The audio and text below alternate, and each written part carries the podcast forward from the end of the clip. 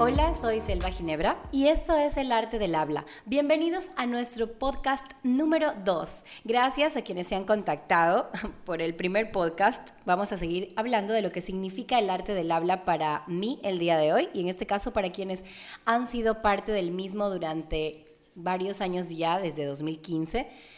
Y les voy a comentar un poquito, aparte de la gratitud, qué es lo que sucede cuando llegas aquí, ¿ok? Entonces... Gracias por entrenar en este taller. Vibra en tu frecuencia desde el origen de tu esencia. Mientras logras disfrutar de esa esencia, tienes todo el poder para conectar contigo mismo y con tus semejantes, porque tú eres el público inmediato, exactamente tú. Tú eres tu público inmediato. Si estás convencido del ser que eres, entonces el hablar es un armonioso fluir de entregar y recibir. Lo que les acabo de comentar es el primer párrafo del prólogo de nuestro libro de trabajo del arte del habla, que desarrolla el taller de expresión oral y también cuando hay para niños tenemos expresión editorial. ¿Qué sucede cuando estás vibrando? ¿Dónde vibras? ¿Qué frecuencia tienes? ¿Has probablemente conocido alguna vez una radio? Que tiene una bandita donde tú vas moviendo la perilla y vas poniendo la música que te gusta o la emisora que, que, va contigo, bueno, pues lo mismo sucede con tu voz. ¿De qué forma vas a llegar al resto? Es súper importante saber cómo te sientes contigo. El único que debes estar convencido de cómo va su voz eres tú. Sucede que esta semana, entre el podcast número uno y el podcast número dos que estoy grabando ahora, hemos tenido varias personas que nos han consultado sobre de qué se trata, para qué es, dónde lo damos y bueno, pues esto de aquí nace desde Guayaquil, Ecuador.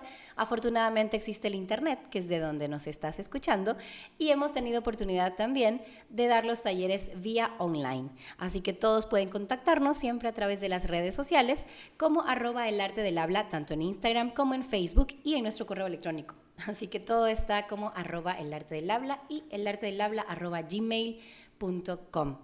Voy a continuar con nuestro prólogo. Pronunciar adecuadamente cada letra formar palabras y unirlas en oraciones, sumado todo esto con intenciones y administración de respiración, te deja un mejor lugar para continuar tu expresión oral. Escuchaste atentamente, pronunciar adecuadamente cada letra. Sucede que cuando muchas personas ya están en su área laboral, me han dicho cuando quieren cuando entran al taller me dicen bueno yo la verdad es que quiero comunicarme mejor en mi departamento porque mira yo tengo gente a cargo pero asimismo yo rindo cuentas a un jefe ¿De qué forma yo puedo hablarles mejor a ellos o cómo puedo administrar mi voz? Porque ya llega un momento de alguna reunión o exposición y me quedo sin aire, me arde la garganta y yo les digo, ok, ¿qué sucede en esto?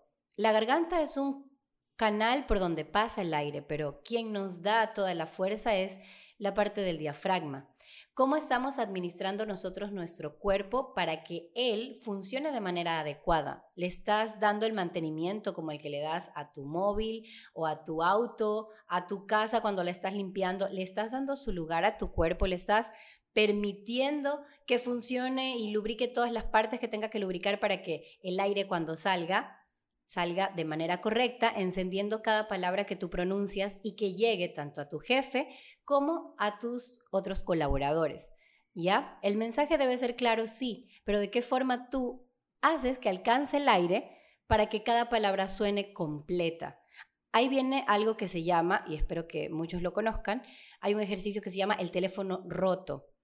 ¿Ya? Empieza una persona en la fila diciendo una cosa y se supone que todos debemos pasar el mismo mensaje hasta que llegue al final. Sin embargo, la forma en la que hablamos, la forma en la que interpretamos y en la que llegamos incluso a escuchar, determina el hecho de que no va a llegar el mismo mensaje al final.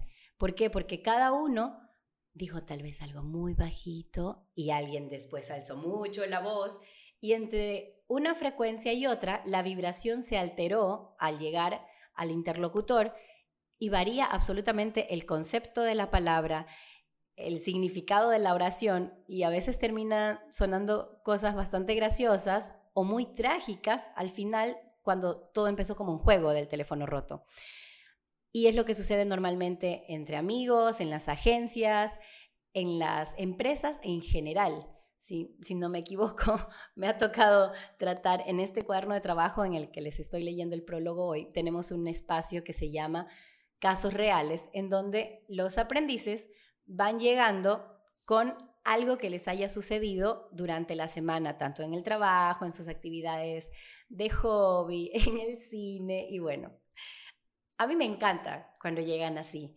Y hoy particularmente yo estoy atravesando un caso real en el que una aprendiz mía me ha hecho caer en cuenta de que tengo que poner en práctica absolutamente todo lo que conozco, todo lo que sé y saber de qué manera yo también voy a sintonizar una frecuencia nueva.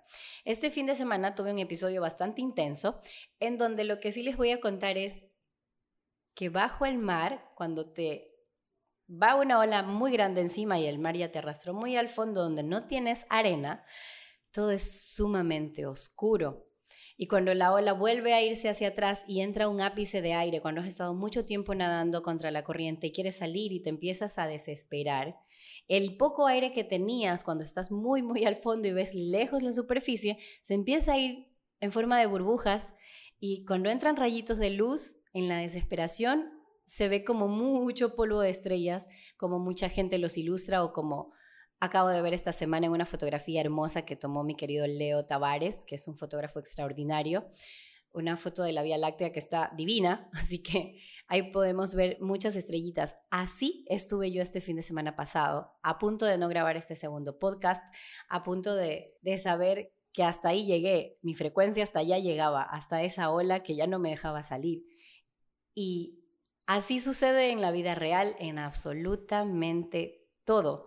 Llega un momento en que estamos atravesando una situación que nos está ahogando y no sabemos qué hacer y creemos que tenemos que seguir nadando hasta agotarnos y no podemos procesar nada porque estamos tan asfixiados en ese tema que cuando te das cuenta o te terminaste de ahogar o en mi caso simplemente empecé a relajarme y en verdad solamente a soltarme con el mar y a dejarme llevar de regreso a la orilla porque estaba sola, entonces el mar estaba muy, muy helado. Cuando recién llegué a la orilla estaba calentito y luego, bueno, cuando ya estuve a la mitad del, del, lío en el que estaba, todo estaba súper congelado. Entonces cuando salí del mar por fin, para mí fue una eternidad, creo que tal vez fueron segundos para, para el mismo mar, pero cuando por fin salí mi corazón se estaba saliendo, todo el agua de sal que tragué me tiene todavía la garganta lastimada, el estómago, tuve que ir al médico, en fin.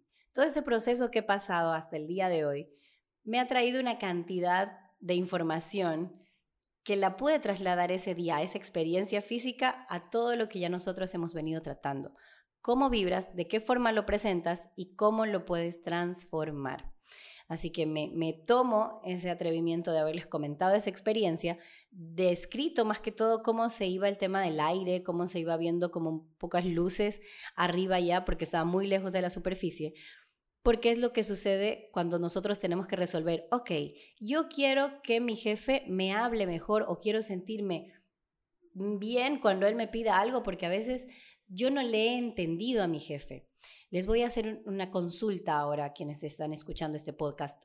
¿Les ha sucedido que cuando un jefe les pide algo, se los va diciendo y luego se va alejando y así, ya luego tú dices, ¿qué cosa dijo jefe? Disculpe, ¿me puede repetir la orden o, tú crees que dijo algo, haces la actividad y él te dice, no, cuando ya entregas tu trabajo, luego el jefe te dice, oye, pero es que yo te dije que me traigas este cuaderno de contabilidad, pero me estás trayendo el cuaderno de contabilidad sin la mitad de las cosas que te pedí. Ok, el jefe cuando te lo pidió, tú alcanzaste a escuchar algo porque muchas veces sucede que el jefe va hablando y entonces te empieza a decir algo y luego su rostro se va girando hacia otro lado y el, el aire que tenía para pronunciar lo que necesitaba lo fue llevando hacia otro canal de frecuencia y entonces la vibración que necesitaba, tú necesitabas que te llegue, no llegó completa.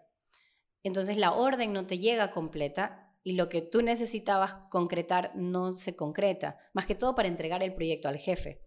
Y cuando el jefe se enoja contigo, viene muy enojado y se dirige directamente hacia ti y ahí sí te ve a la cara y usa cada articulación, cada dicción y hablan tan desde el diafragma, ahí sí cuando uno está molesto el diafragma funciona perfecto y empiezas a abrir la boca y vocaliza muy bien el jefe, entonces te dice muchas cosas duras tal vez, te dice que puede, conocí el caso de alguien particularmente que, que lo viví ahí, que le estaba diciendo que era una inepta a mi amiga y yo estaba en un shock porque no entendía por qué mi amiga seguía ahí, pero ese epíteto, lo inepta, fue como lo más light que le pudo haber dicho.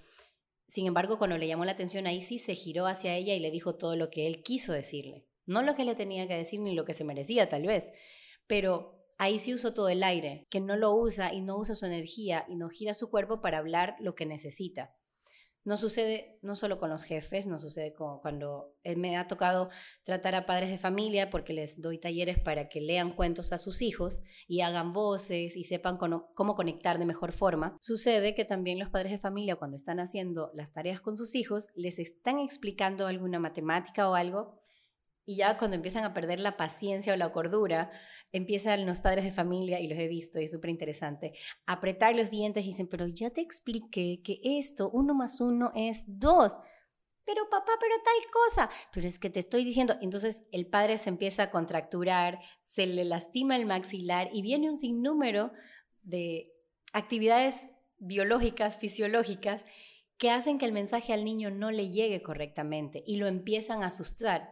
¿Por qué? Porque al padre le empieza a hervir la sangre, su corazón se empieza a acelerar y obviamente la frecuencia que él empieza a emitir trastorna también la frecuencia del niño, que es otra totalmente y mucho más pura. Ya totalmente pura, mucho más pura, y el niño luego se bloquea y no entiende obviamente cuánto es uno más uno.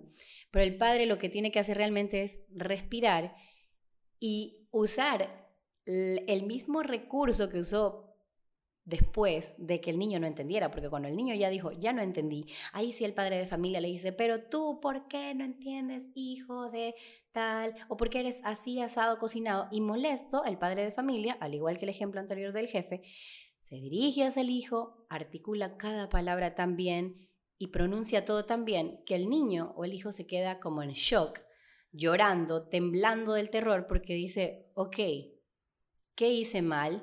¿Por qué me está pasando esto a mí? Que es lo primero que, uno se pregunta.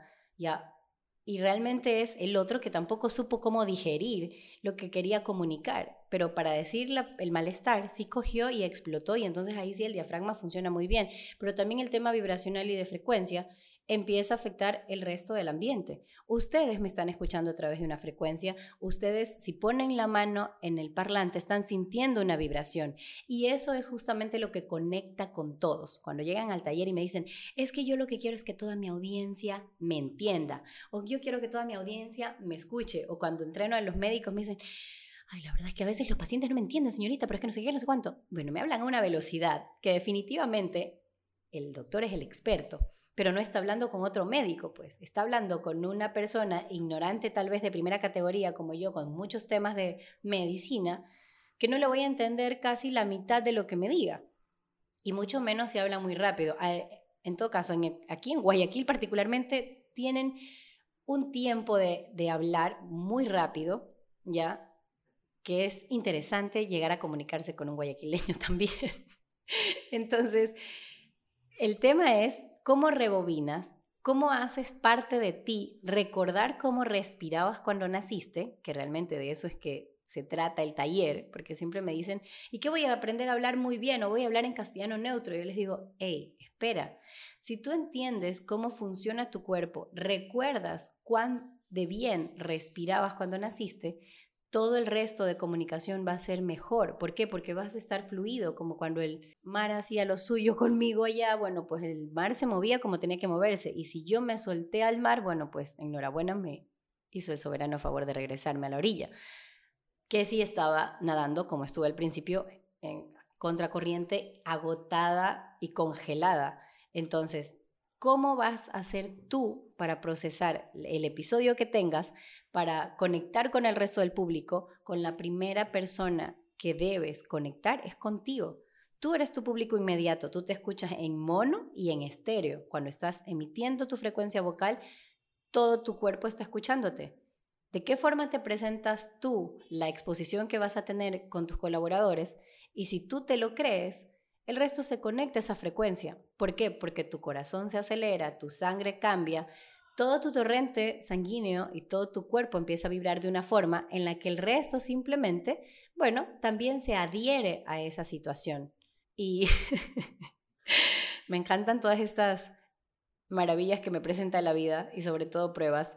Y lo que voy a decirles hoy es gracias. Voy a continuar con el tercer párrafo de este prólogo. Y les quiero repetir también que recuerden visitar nuestras redes sociales a través de Instagram y Facebook como arroba el arte del habla por Selva Ginebra.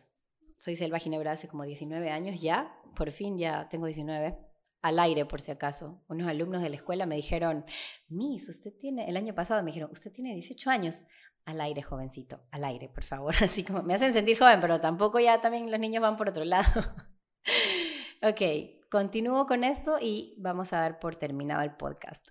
Si has llegado hasta aquí, es porque decidiste desarrollar mucho más la oportunidad con la que cuentas para hablar.